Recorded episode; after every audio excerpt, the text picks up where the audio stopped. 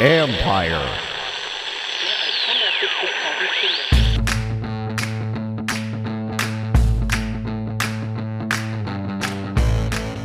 Hello, and welcome to my podcast.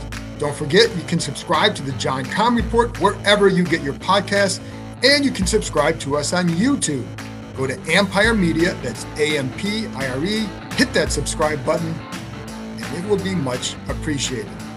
Today, I'm joined by Nicki Jhabvala of the Washington Post as we discuss the NFL League meetings, what was said by Ron Rivera, even Frank Reich, NFL Commissioner Roger Goodell, and more. We dive more into the Carson Wentz impact the message Rivera wanted to impart about being tired of the easy attacks in the franchise, and Chase Young's intention to be here for off-season workouts.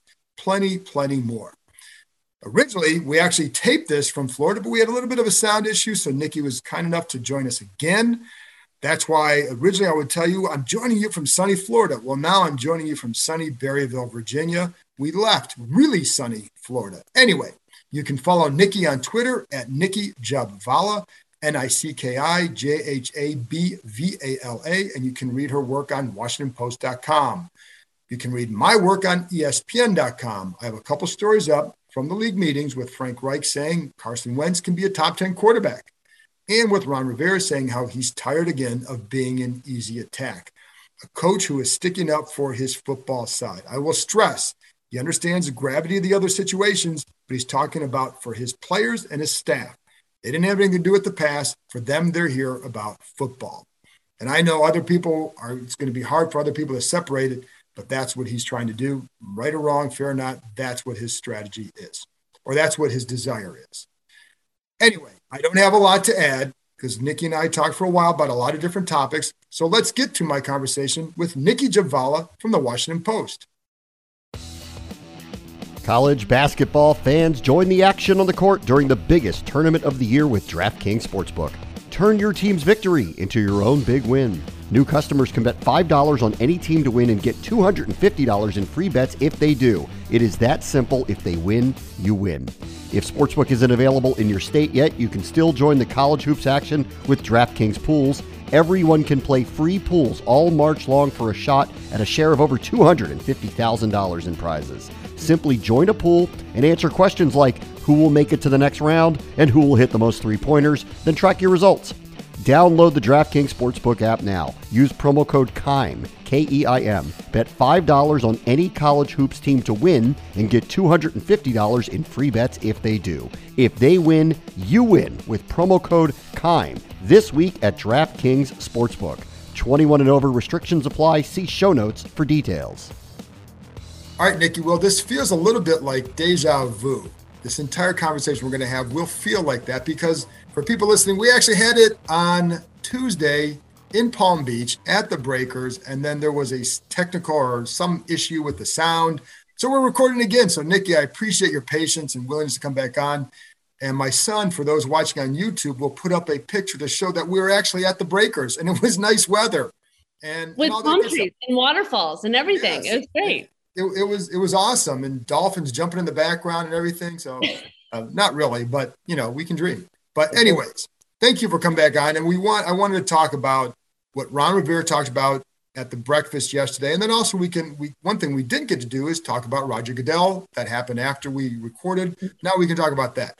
But let's start with Ron Rivera and just some of the things he talked about. Let's start. We'll start with Carson Wentz. Or first of all, let me just ask this: your big takeaway from our 45 minute interview with Ron Rivera yesterday? Yeah, I mean, I, I, thought he's a lot of it was kind of repeating what he what he said when he, you know, they they traded for Wentz that they really feel like this he can be a solution at, at quarterback. Um, which I, I think when the trade was made, it was kind of viewed as oh maybe it's a bridge guy, a very expensive bridge guy, and he has a contract that you know, is is pretty pricey this year, especially with the cap hit, but doesn't have any guaranteed salary left, so they could move on after one year if it doesn't work out, and then they could get a rookie, blah blah blah. But Rana said from the beginning that he feels like Carson Wentz could really be, you know, a, a longer term fit here, um, and he went into depth more at the owners meetings talking about how he fits the offense how Um, you know, talking about his, his ability to make those deep throws, his um, the quick game, and just being able to open things up in Scott Turner's system, which is something they've they've kind of struggled to do. Right. Um, which you know, when you're when you're cycling through so many quarterbacks, that's going to be a struggle no matter what. But he has the physical traits um, and he's he has been successful even at points last season with the colts and in, in 19 and especially in 2017 that they can point to and be like look at this guy he's a quality player it's you know how do you get past some of the other things that led to him getting benched and then traded from philly and then traded from indy again so I, I, thought that was kind of interesting to hear him go more in depth on on how they um, viewed him as a fit in the scheme. And, and, to your point on that, I think it's pretty. It's they're not going to draft a quarterback at eleven. I think that's right. that's been a big takeaway over the last couple weeks. But it was like it was more clear from. I mean, Which I think like, is a mistake, but but they didn't ask my opinion. You think that's a mistake? I do. I do because I. You have the floor. I they have not found their quarterback yet, and I'm of the mind that until you find that guy, you keep getting guys you know, they they didn't take a quarterback in the first round last year. They didn't take one in, in 2020 and they needed one. And they probably should have taken one in hindsight. You know, Chase Young is a very good player and everything is 2020 in hindsight. And everybody seemed to overlook Justin Herbert and what he could be. So I'm not knocking them there. Um, and they had to give Dwayne Haskins a chance. There are a lot of circumstances there. But until you find that guy, I'm of the mind that you got to keep trying. Um, I agree with that. I think what it also suggests, though, is this aggressiveness to getting quarterbacks is an indication of how people view this class. And right. so, like, that's where I would say, too, like, if you think a guy is going to be there at 11, I think 11 is a tough spot anyway. But if you, if you really liked a guy, you know, you don't have to go up too far to probably get one of these two because, you know, you have to get, you don't have to get in the top five. You know, you, you know, you know what I mean? So I think, I think right. this is an indication of what people think about this class. Would you agree? And, Yes, and if that's the case, why would you use a pick on you know a, a quarterback that's ranked even farther down as your third guy and prop him up as a guy that can play in four years? Um, you know, if you if you find that diamond in the rough, so to speak, that's great. Um, but unless you really feel strongly that this guy can develop in four years and and be a starter in the NFL, build your team for now. That's my thinking. Maybe that's off. Right. And I think that's, I think I would agree. I think he did say like they do want to take another quarterback if they can find one mm-hmm. as maybe even more of a possible future backup. You know, mm-hmm. a guy who can be a third quarterback this year. So whenever they get that guy, who knows? And it, you know, I think after the first round, you can start looking at that.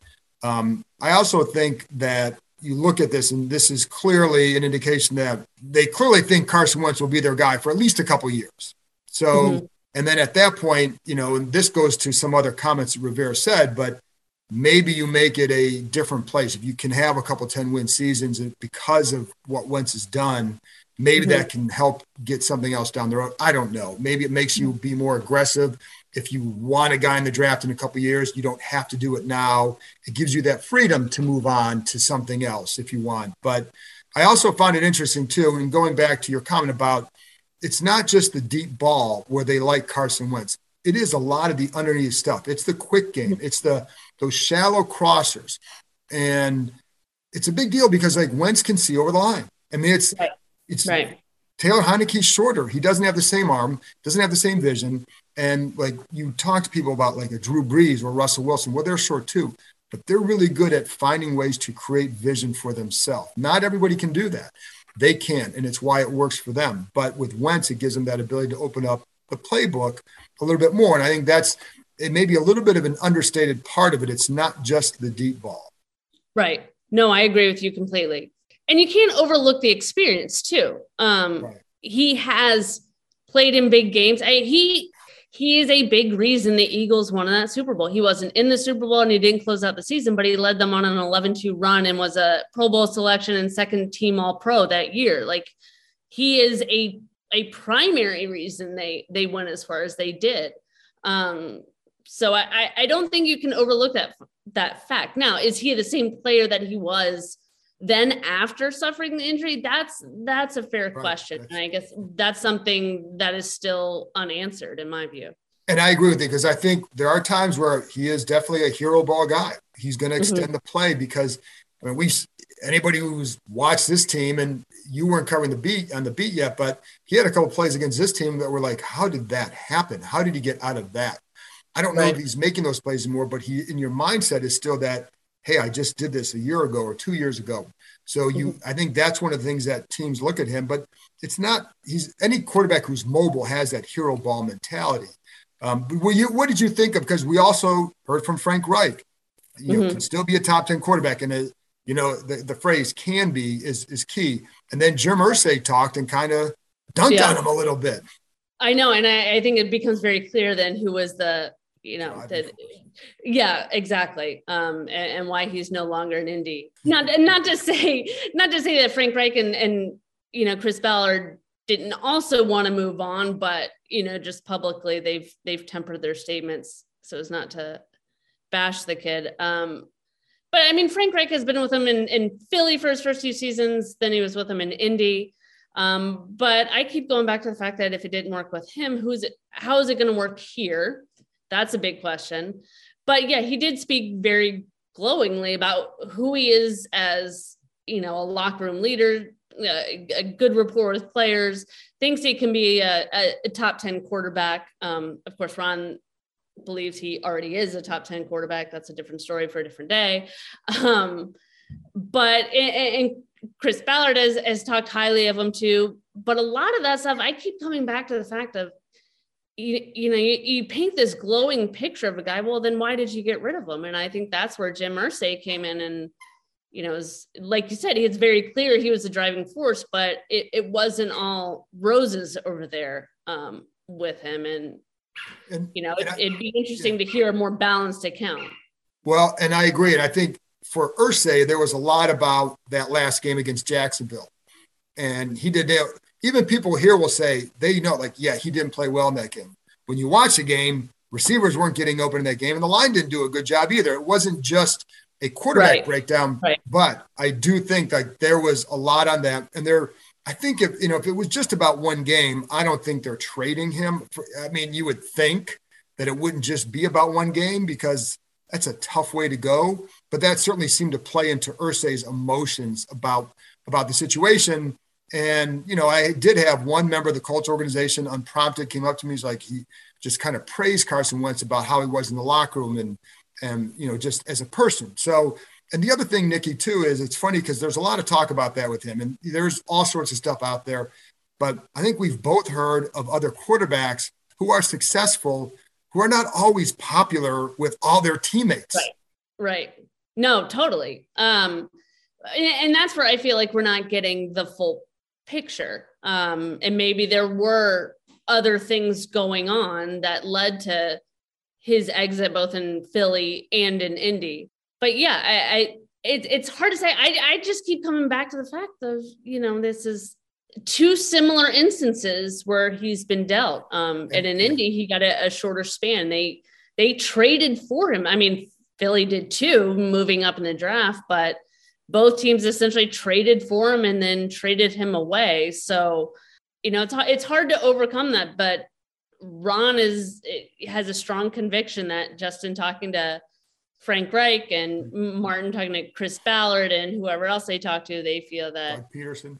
Yeah, they overcome any of that and they don't seem concerned at all about it. Um, given the state of this franchise, I think there is reason to be concerned, but mainly because there's unanswered questions um, and, and how this is going to work. Right.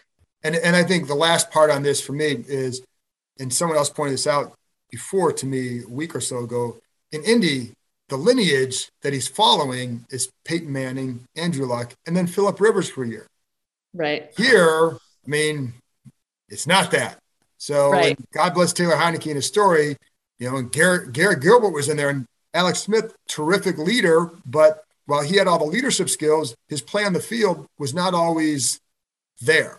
So, right. like, that's what he's following here. So, the measuring stick for him is going to be the bar is going to be a little bit lower. But I also think, like, for this staff, they feel like they have a guy that they can create a maybe more of a game or um, expand their game plan, expand what they want to do. And so we'll see. The other thing that Ron talked about is the easy target label on this franchise. And he was talking about from the football side, and the way it affects them. I think he made it clear, and we'll make it clear that he wasn't talking about like he wasn't minimizing the other stuff. But I think like there is, I think for him, and it came up about because would players want to come here? And it was under that kind of theme. And um, I think because a lot of the attention has been on the off the field activities and the issues in Congress and all that, which is separate from them for on the field. What did you right. think? What did you make of all that? Yeah, and I, I I get where he's coming from on that, but you know, you come into the situation, you want to fix it and move on and try to make things better.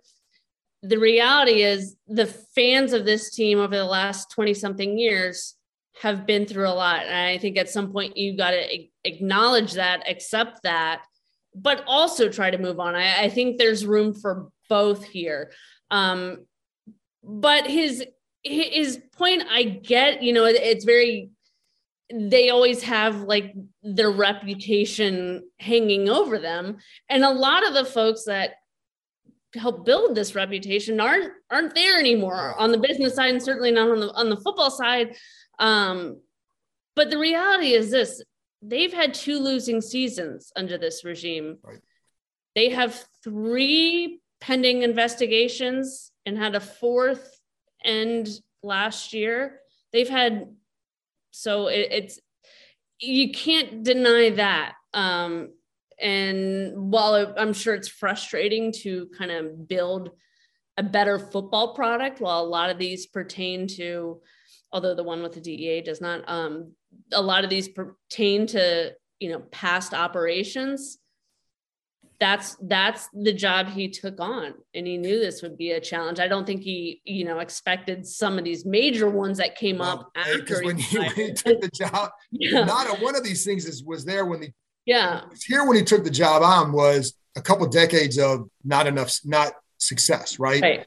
everything right. else has happened there and i think it's like i think for him it's like every time there's a you start to feel like you move forward and then you take a step back or you you get pummeled, right? Like, you know, he even he told me once he told his wife um, that like right around the time the name changed, like said they, they announced it's going to be on February 2nd. He told Stephanie, you watch, something's going to come out like the next day or whatever. And then the next day was the roundtable session hearing. So again, that's I'm not even saying any of that's right or wrong or or it's not yeah. de- not deserving of it. I just think from him, from a football standpoint, you know, you they obviously want to move past that. Who who doesn't? Yeah. I think you know. I think the right. fan base would like to move past that. The problem is there's some things that are still have to be dealt with. So that's still what's right. going to happen. Is and and for him, it's like is winning. And, and again, nobody wants to minimize any of the stuff that's going on. Right. I mean, I you know, I certainly I don't. I know you don't. Um, but you know, for him, it's like winning is the cure. How much? Is, from a football side perception, how much winning do they need to do to move past certain reputations or perceptions? I, I you know, I, I know you mentioned a couple seasons, others have, you know, kind of made their predictions.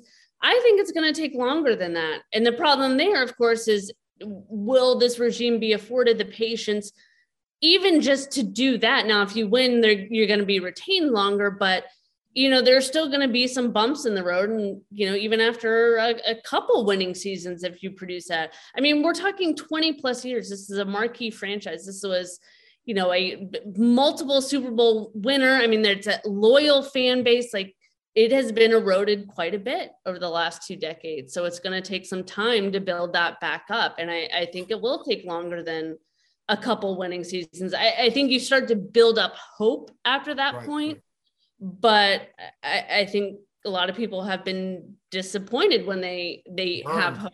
So yeah, so you it, it requires more consistency. You're trying to dig yourself out of a pretty deep hole. Yeah, and and I would agree with that. And I think there's when you talk to people on the business side, you hear the word they need. They know they need to re- rebuild trust with the public, with the paying public. From a football side, everything, the hope and all that, it does comes in the wins and losses. Like that's how you measure a franchise, right? It's how they won Super Bowls. They were a great franchise. And I, you know, I agree. I think it's going to take, and I think they understand it's one year of a 10 win season. It's like, okay, that's great or it's better, but what are you going to do next year? You've got to right. follow that up. And right. the way you create that success is by winning multiple years like that. Look at Buffalo a few years ago. What's the perception of Buffalo? Well, what is it now? Cincinnati two years ago, at this time last year, what's the perception of them? What is it now? Because now, like, oh my God, Joe Burrow, and like now they're winning, and so right. you can do that, but it does take a not just eight, nine, nine and eight, 10 and seven, 10 and seven playoff win, you know, right. or 10 and seven, get in there, exciting game, and like if they had built off the Heinicke game, the Tampa game, um, and you come back this year and you win 10 games, people are looking, listen, I, you know, at one point you wonder they might get to nine wins because they had, they were playing better. But if you mm-hmm. go out, you know, you've got to follow that up. If you get some momentum at the end of the year, you've got to follow it up to re-energize this fan base. That's and it's got to, you know, make a playoff run because it's since 2005, Nicki, no playoff wins. I mean, that's that's brutal. And this is a very proud fan base. And you know, you hear from people like they want to wear their commander's gear. Still sounds funny or odd, but they want to wear just the name, but they want to wear the commander's gear with some pride. And the right. only way they can do that is if give me something to be proud about. Right. And right. Think, no, exactly. But, so that, but I do, I think, I think that they understand that because I've had conversations with people over there. I'm sure you have too, that you are paying for the sin, you know, the football sins of the past. Right. You know, you are right. paying like when you come here, you you just got here, but like you said, the fan base has been here. So while you may say, why is everybody so impatient? The fan base can say, because the last 20 years. Right. That's why. Right. So I, you know, and I think there's an understanding of that because it has been more like, hey, we got to win. That's what those right? right. So do you think there's more of a recognition of that? I think so because I, I think they understand the urgency. I mean, year three is a big year. Yes. Um, and if they don't win this year, then I, I, would imagine pretty much everybody is on the hot seat at that point. Um, and there will be, have to be some pretty significant changes. I, I also think it's it's more nuanced than that. Is yes, it's the record, it's the simple wins and losses, but it's also you know, you, you look at what they accomplished in year one, they seemed a very gritty team. Um, right. You know, they they produced one of the top defenses. The way they rallied late in the season, I think, was really remarkable. Um, and to come out the way they did at the start of the second season was really disappointing. Um, Correct. You know, the, the defense statistically fell off. Now you could argue that it's not it's not all about sacks, and we get that, but they were horrible. yeah, I mean that line was zero communication. It felt like at times the secondary was all over the place. It's how do, how do you have that significant drop off? You're supposed to build up. Oh boy, there go my dogs. And your dogs are getting riled up about that too. They're ticked off I mean, about how they play. It's you know unbelievable. You know, I, can, I can translate for people listening to your dogs. What he what the dogs are saying is they shouldn't have relied on four man pressure. Help Young and Sweat out by creating that pressure that you did after the fact, right? right. That's what they said. I know it. I speak dog. I I had no idea. You're just you're multilingual, yeah. but I and that that was the biggest disappointment, at least for me, just as a viewer, right? Yes. Like it, you're gonna have some struggles in year two. That's expected. You're still early in the rebuild, but to have that massive drop off, and that's supposed to be your strongest part. That's a good point. That's that's disappointing, and that that's where you know you talk about hope and getting burned and you know it's going to take time for people to really believe that it, it's going to turn a corner this time you know? Well and i think that's a great point about the hope because it's another because it's you know you go back many years and there's always like oh my gosh you're bringing in this free agent class. There's the hope. Or you're bringing in joe gibbs there's the hope. You're bringing in mike shanahan you know, you get McNabb, you get Griffin, you get all these things, and that hope doesn't last long enough. And this time, the hope was this is a top 10, top five defense. Right. And oh right. my God, Chase Young's going to redo this for the position. And, and I still think, like, I still solidly believe this defense can be really good. Oh, and absolutely. really good stretch season. Not to be. Right. And I think Chase Young can still be very, very good. But that was the bubble burst at the end. So if they had if they had lost those games, the defense is shutting them down and the offense isn't moving. It's like, well, it's what it's kind of what you expected in a little bit. Right. But so I yeah, mean, I, yeah. I, you know, people bring up the, the Russell Wilson thing a lot. You know, why he didn't want to maybe he didn't want to come to washington. He turned that down and he chose denver. You could compare the rosters whatever. They had losing or seasons. the, the proximity to la and his wife want you know so right. all, there could be all sorts of reasons. We don't know. Right. we don't know. But you know the, the fan base there i mean they have a sell they had a sellout streak um, before the pandemic. That was years. It was the longest sell, home sellout streak in the NFL. They have a like 30 year something wait list for season tickets. They they had losing seasons, but they had what five, six losing seasons since Peyton Manning. So restoring that hope when another great quarterback comes in is not. I'm as kind of speculating here, but I would imagine it's not that hard, not as hard as Washington, because it wasn't that long ago that they had a Super Bowl champion, where they were in Super Bowl, two Super Bowls in the span of three years. You know, they've won with John Elway, they've won with Peyton Manning, they can win with Russell Wilson, perhaps. They have, um, they've done a lot and they've become more of a consistent winner in the past few decades. Whereas Washington, they haven't had that in years. Right. And they they've had opportunities where it's you know, maybe now, nope, maybe now, nope. So it's going to take longer for them to right. really be convinced that it's going to change this time. So and I think like you see that with some players who Von Miller is not going to Buffalo a couple years ago. Right. Exactly. Exactly. That's that's, that's a difference. Yeah. And so, like I say, the quarterback makes all that difference.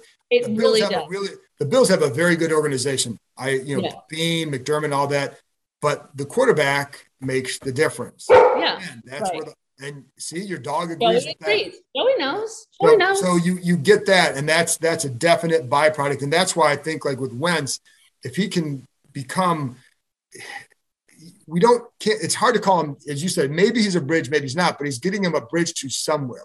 It may just be to get him to that 10, 11 win mark, like Kansas City did with Alex Smith, and then you go. Then you're really aggressive going after your version of Mahomes or whomever, right?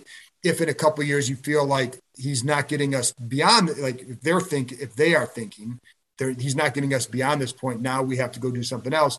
But if you can get that 10 11 win range it, it gives you that it starts to turn your reputation around. Guys if you're looking for that extra confidence when it's time to have a little bit of fun let me tell you about bluechew.com Blue Chew is a unique online service. It delivers the same active ingredients as Viagra and Cialis, but it comes in chewable form and it's at a fraction of the cost. Blue Chew's tablets will help you combat all forms of ED. Plus, it's an online prescription service. No visits to the doctor's office, no awkward conversations, no waiting in line at the pharmacy, and it ships right to your door in a discreet package. The process is really simple. Sign up at bluechew.com consult with one of their licensed medical providers, and once you are approved, you'll receive your prescription within days. And the best part, all done online. Blue Chew's licensed medical providers are going to work with you to find the right ingredient and the strength for your personal subscription. Plus, their tablets are made in the United States. They prepare, they ship direct, and it's so much cheaper than going through a pharmacy. And here's a special deal for our listeners. Try Blue Chew free when you use our promo code KEIM, K E I M, at checkout. Just pay $5 shipping. That's bluechew.com, promo code KEIM, K E I M, to receive your first month free. And we thank Blue Chew for being a sponsor of our show. Part right. of that reputation involves Chase Young. I thought mm-hmm. it was interesting that Rivera talked about how he had talked to Chase and that he would be at the OT, or that he would be at the offseason work. What did you right. make of all that? I mean, I thought that was really interesting. And Ron won't go too far publicly because they're voluntary and you can't make players go to these things, but he's made it pretty clear, right? He's made it very clear that he wants guys there because it's it's not just about, you know, showing up and lifting weights with your, you know, and, and just being there. Like you know, Chase and Montez Sweat, they were getting training. It wasn't like they're just right. skipping out. That's not how it works. It's right. it's more of being a leader being around your teammates, building that chemistry early. Um, so you can really get to work, you know, when camp opens on the football X's and O's part. Um, and that's what he's been stressing to Chase. So I, you know, it's very clear it's important for in Ron's mind for everybody to be there. So, um, you know, it, it, from his from what he said, it sounds like Chase is planning to be there now. In what capacity he's actually able to participate in these things? That's a different story. He's he's coming off the ACL injury. He's been spending a lot of time recovering in Colorado. Um, and we'll see where he's at in his his rehab, where he's at health wise. But he's expecting him to be there and be around his teammates. He also called so, the oh, that's what like I, I, mean, see, we're talking about de- defense and quarterbacks. Your dogs get excited, defense and quarterbacks. But oh. with Chase, because Ron did call it a an awakening. 2021 was an awakening for him. And that's where I'll be curious to see how he responds to that because the talent is still immense. I mean, it was more maybe the approach from a pass rusher standpoint or from and I think what they would it seems like what they also want from him is one to be around the guys, but also when you're installing defense, and then what are you working on?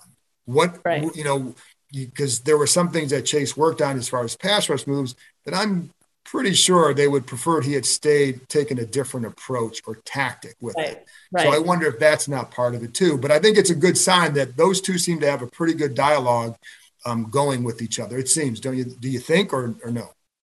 I mean, it seems like it at this point. We, you know, we haven't heard a ton from Chase. I think we've talked to him once, maybe since uh, you know his injury right before, and before the Super Bowl. Yeah, so it it seems like it. You you hope so. Martin Mayhew said he's been in contact too with Chase and.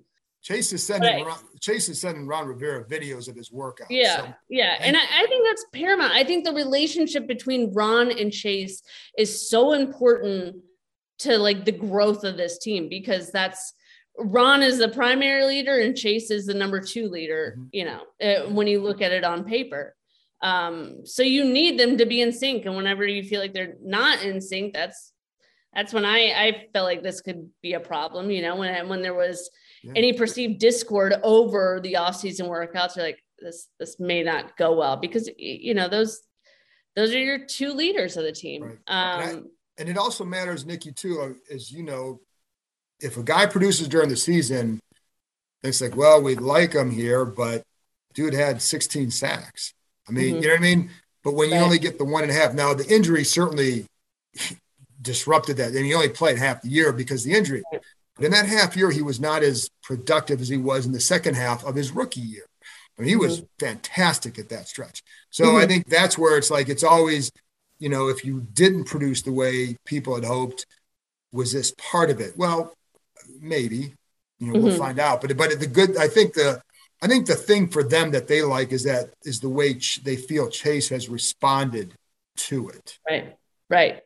And I, I think you know it's I think it's something that a lot of top players have gone through and some of them need to go through like i i go back to von miller mainly because i was around him a lot but he's an exceptional pass rusher obviously um, came in immediately, had an impact, put up monster numbers his rookie season, but had to go through some stuff off the field to really kind of change who he was as a person over the years. You know, suspended for um, trying to get out of a drug test and dealt with a season-ending injury too, and you know, by you know, four years later, he's a, a, captain and you know is reinstated out of the drug program really does what he needs to do to get that side of things in order to really become the face of the franchise and you know chase hasn't gotten into trouble or anything but i think sometimes you just need to be humbled a little bit and and realize for some i don't know if this is the case for chase you know know what you don't know and what you need to work on because it's not the same as college um you know everybody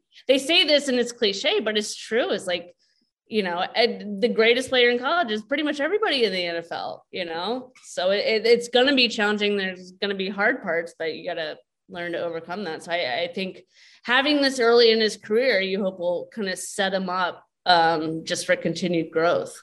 And, and I, I never mind if a guy struggles early on and just, you don't take it because me, for me, it's always, how do you respond to situation X? If you have success, How do you respond? Do you build on that? Do you coast? How do you respond? You get a big contract. How do you respond? You have a bad year. How do you respond? You have it, you know, it's on down the line. So this game is right. all about how do you respond to whatever situation you encounter?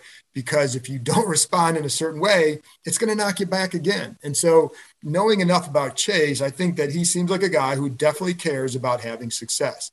And it's not everybody does. I mean, mm-hmm. not to, to a certain level. And so that's why I think we'll see. And then, you know, um, going staying on the defense. The and I, just a few more minutes here because we're taping this again, and this is a lot of time for you, so I appreciate it. Mm-hmm. Um, Cole, Cole Holcomb, the one thing consistently through the off season that I know I've heard, and I'm sure you have heard, is they want and and they've been public about it too. It's not, but it's been public and private that they're saying the same thing: middle linebacker, middle linebacker. Right, and like, right. and I know there was a desire. I know there was always a part like, well, you know, Cole could do it, and he did all right.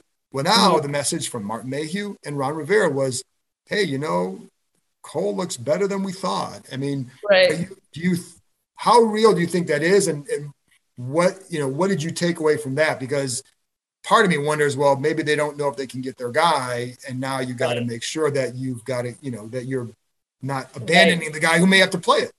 Right. No, I, I think, I think part of this is kind of respitting the narrative more than anything. It's like, at, at the end of the season, Ron flat out said, you know, when they had David Mayo, a true Mike linebacker, come in late in the year, it, it, made others around him better. It made Cole Holcomb better from the outside. And Cole at the time said he would like to be considered as more of a that full-time Mike player. Right. Um, but Ron seemed to indicate that that's not how they viewed him. That's not where they viewed him as you know, that, Rivera, that's not where he played his best. Ron Rivera, former linebacker, Ron Rivera. Correct. Right. Whose defensive coordinator is also a linebacker, whose linebackers coach won two rings as a linebacker. Right. Anyway, but you know, they that's not how they viewed him. And that's not what they said publicly. And then all of a sudden they come to the owners' meetings and they picked a great time. They come to the owners' meetings and And now all of a sudden they view Cole Holcomb as an option. Oh, we went back and watched the tape. I don't fully believe that, as if you weren't watching the tape in season.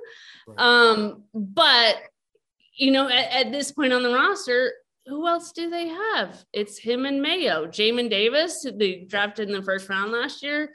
They view him now as better suited to play outside, not to be that Mike guy. So, um, you know, there's there are some options in free agency, but they're pricey and it doesn't look like they're headed that way.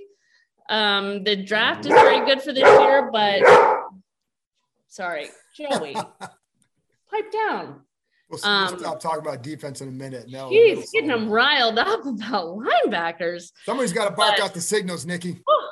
Jeez, but I, yeah, I, I mean, I think a lot of it is is kind of reshaping the narrative, but they also are coming to the reality that you know Cole actually might be an option because they don't have much else at this point.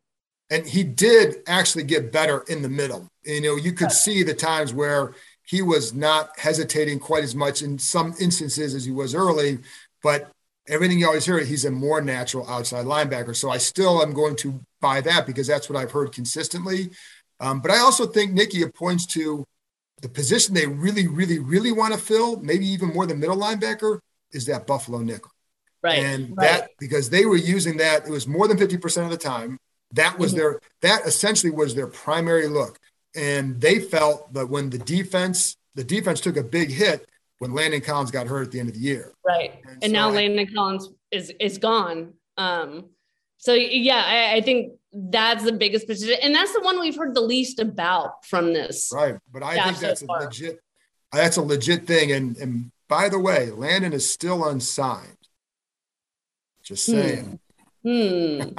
Potential return. well, no, and, you know, listen, that yeah. this is a, and that's a spot where there are guys in the draft who can fill that role.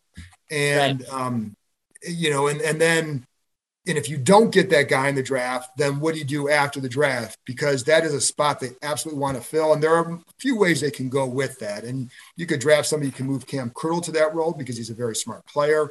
Um, but that's where I, I only bring up that position because that is the one that you may hear is one that they really, really want to fill. And whereas linebacker, like, well, if they if you can't find the guy, then you do have Cole who can play there, but you still need to add depth at linebacker. I don't care whatever they do; they've got to have more linebackers. They right. don't have any depth, and yeah. that's that's a thing that is very evident to me.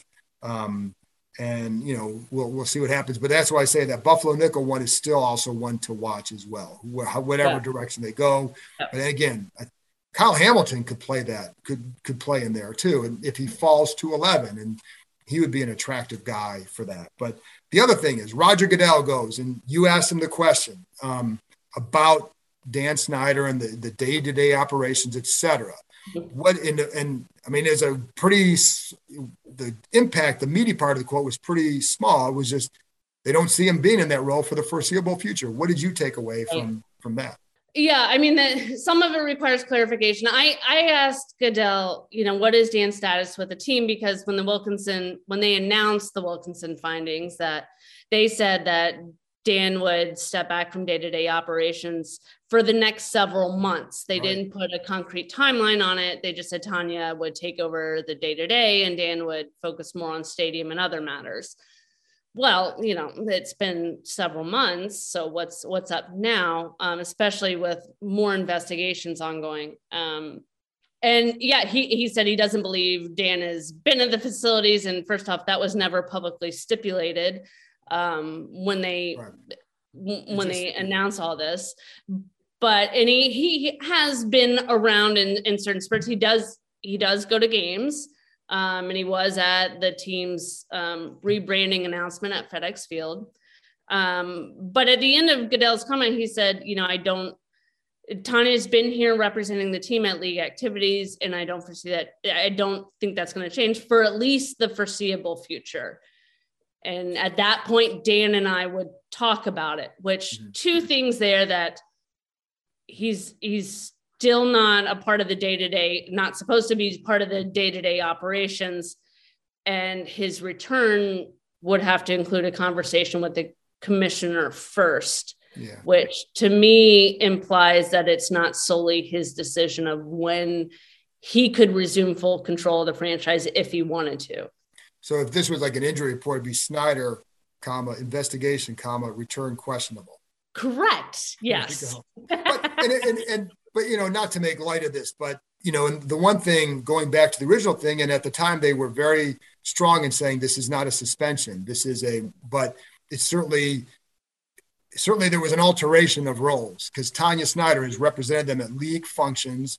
And I think when they talk about league functions, it's league meetings like the one we just attended. Mm-hmm you know, and they didn't say he couldn't go to certain things. He just wasn't going to be involved in daily operations. Is a game a day to day operation? Well, I think it's a weekly thing. I don't know. You know, they right. clearly don't view it that way because he was going to games. And if you're going to have the announcer for the thing, and I don't know that that qualifies as being involved in daily operations. I don't know how they view it because we yeah. even saw after that it was Tanya Snyder who was addressing employees on the field later in that day, right. if you remember. And right. And Tanya was at Carson Carson Wentz's introductory presser. It was just Tanya. Dan wasn't right. there. But Rana said he, he talks to both Snyders about yeah. long-term deals. Again, the league did not publicly specify. It we just said know. the stadium and other matters. Right. It was so, perceived to be like longer term, bigger projects, but it wasn't specified. Right. And I do think he's been at the facility once or twice. Mm-hmm. Um, you know, but not, I think maybe just to go watch practice. Mm-hmm. I think he was here when Norv was here one time. Um, mm-hmm. So I, but I don't, but it's has not been a constant presence, that's for sure. So, um, and where this goes, I don't know. And, and it doesn't seem like anything was going to move it beyond getting him out of there. I think, but the other thing is, and this is my fault for not asking this question. And I talked to about this with you later that, and I tried to ask a question at the end, but I got my hand up too late a couple times. Um, but I wish I had asked that because again, several months. But it was the other, the Tiffani Johnston rebel allegations. Did that almost say, okay, we're going to keep extending this until that is wrapped up? Did that extend it? Was there something that that kind of precipitated a longer um, right. Change in his in his the way he conducts his business right. with the franchise? I don't know, and we don't know the timeline of the current investigation. Usually, mm-hmm. they would just say it's ongoing. We don't know if it's. Although even last year in April, or no, in the Super Bowl, he started saying it was close to the end, and it was July when it was announced. So who knows? But that's still. So I always wonder about that. Um, and then, um, but I wish I had asked that question, you know, because you had the big one, and I wish we had asked that. That I wish I had asked that one, but unfortunately, I didn't think about that direct one. Way to go, Keim. Yeah, I mean, it was yeah, not Dele Johnny on that one, but not not. I wasn't I wasn't very happy about that, but. The other part, last thing on this, last thing for this, and I appreciate as always your time. I owe you. Um, the locker room going to be open. That drew. You're not supposed to cheer in the press box, but there was cheering in that meeting when yep. Brian McCarthy, league spokesman, said the locker rooms will be open this year. How yep. I don't think I don't think people always quite understand why that's a big deal for us. Why? Right. Why? You know, let's tell them. You tell me. Yeah. Um. You know, it, it it's a weird setting. I, I don't think any of us really want to be in that setting when guys are getting dressed. Right. But this is where players are more themselves. They're they're comfortable. This is where you know you, you, can get them as more human beings you can start to build those relationships right. you know when you're when it's just podiums or zooms think of it from a player's perspective. You're staring out to like you know a dozen cameras and you know 20 something reporters at a time. You know you're going to be very calculated. You're going to hold some and we're not like digging for dirt it's just it's hard to get to know them as right. people as well as football players um, but when it's more of a casual conversation and unfortunately that's one of the few settings where you can have those um, given the access level in the nfl that's it, they're important um, you know they're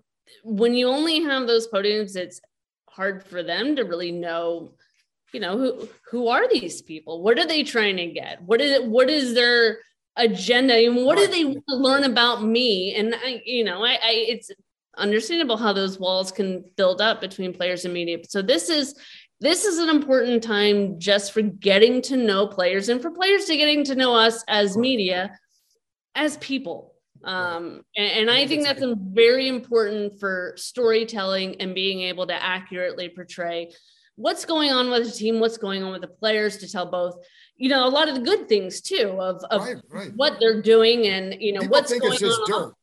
Yeah. No, no. I mean, you you learn about some of the stuff they're doing off the field that you don't really Correct. get a chance to ask about in these pressers. You know, right? There's a lot um, that you get to learn about them. Yeah, there yeah. were a couple like there, you know. Plus, again, I think you brought up too, and it was important for us to get to know them, but they need to get to know us and what what is this guy's approach like and I go back to the Bobby McCain little mini rant after the Atlanta game, like, hey, whatever. I can't remember the exact phrasing, but like, bring that same energy when we start playing well. And he's getting really upset.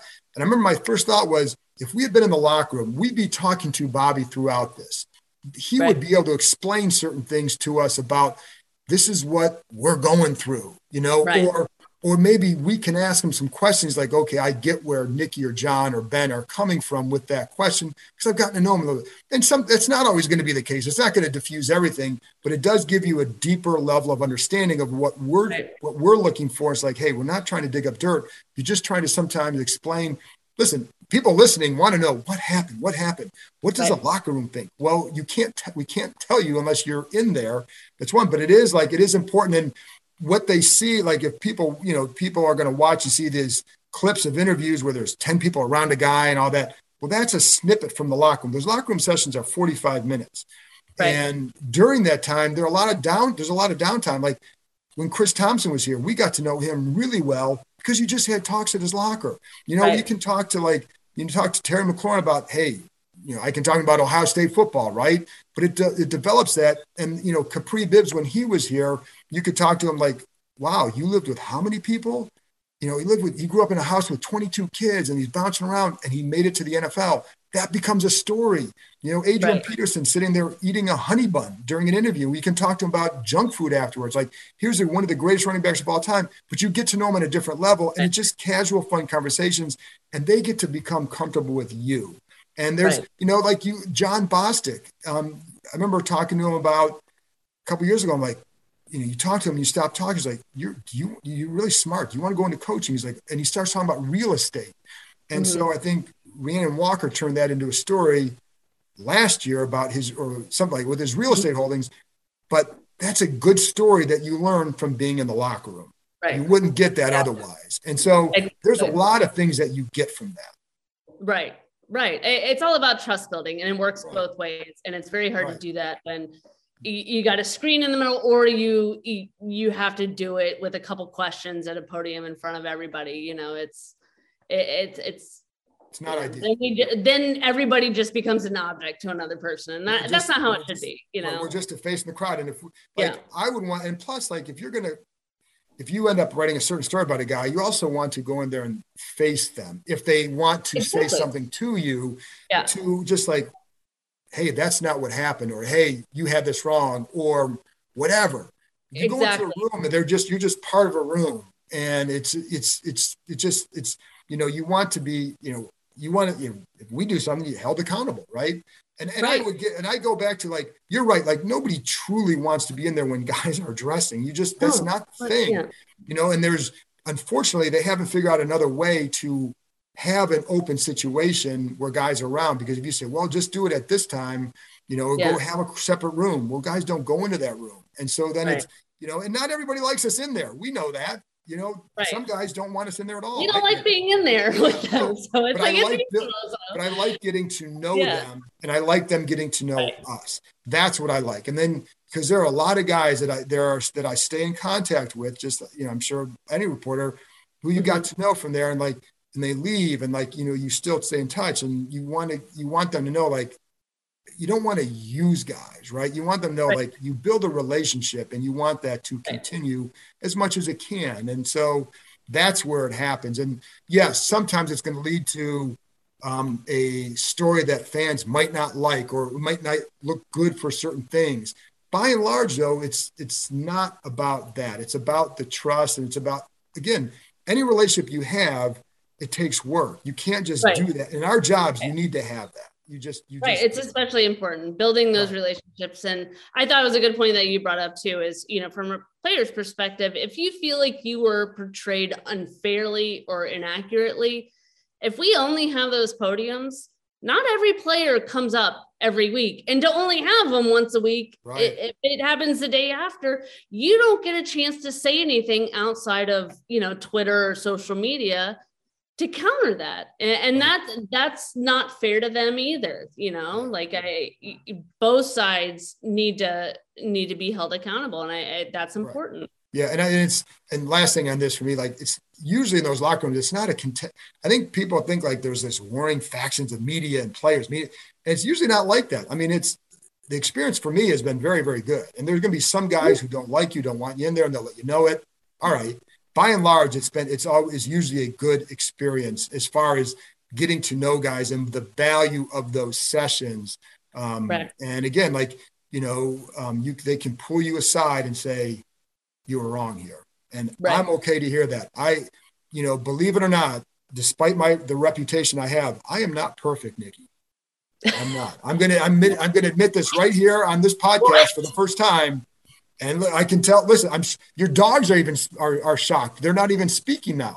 So oh my god I didn't mean to throw What, you you a loop. save this for the very end of the pod like come on well, I want them to listen to the end, but now they have a reason to wait to the end. Wow. But I'm going to admit that right here. So, but you know, like I've, I've told coaches before, like a coach will say, like, you had it wrong with this. Like, that's then tell me. I'm okay Right. with that. Tell me. Yeah. I want to. My job is not to be arrogant; it's to be right and accurate. exactly So, yeah so if you're if you're telling me that we didn't do this, this is not what happened. Like, all right, then later in the week, I'll make sure that I write it the right way. And Right. that's all I. That's all I. And I, you're the same way, which is why I like hanging around you because you're the same way that you just want to be honest and accurate. And, Right. and that, that's it. So anyway, that's our little reporter sermon for the day. So there you go, Nicki. You're. I told you you're aces.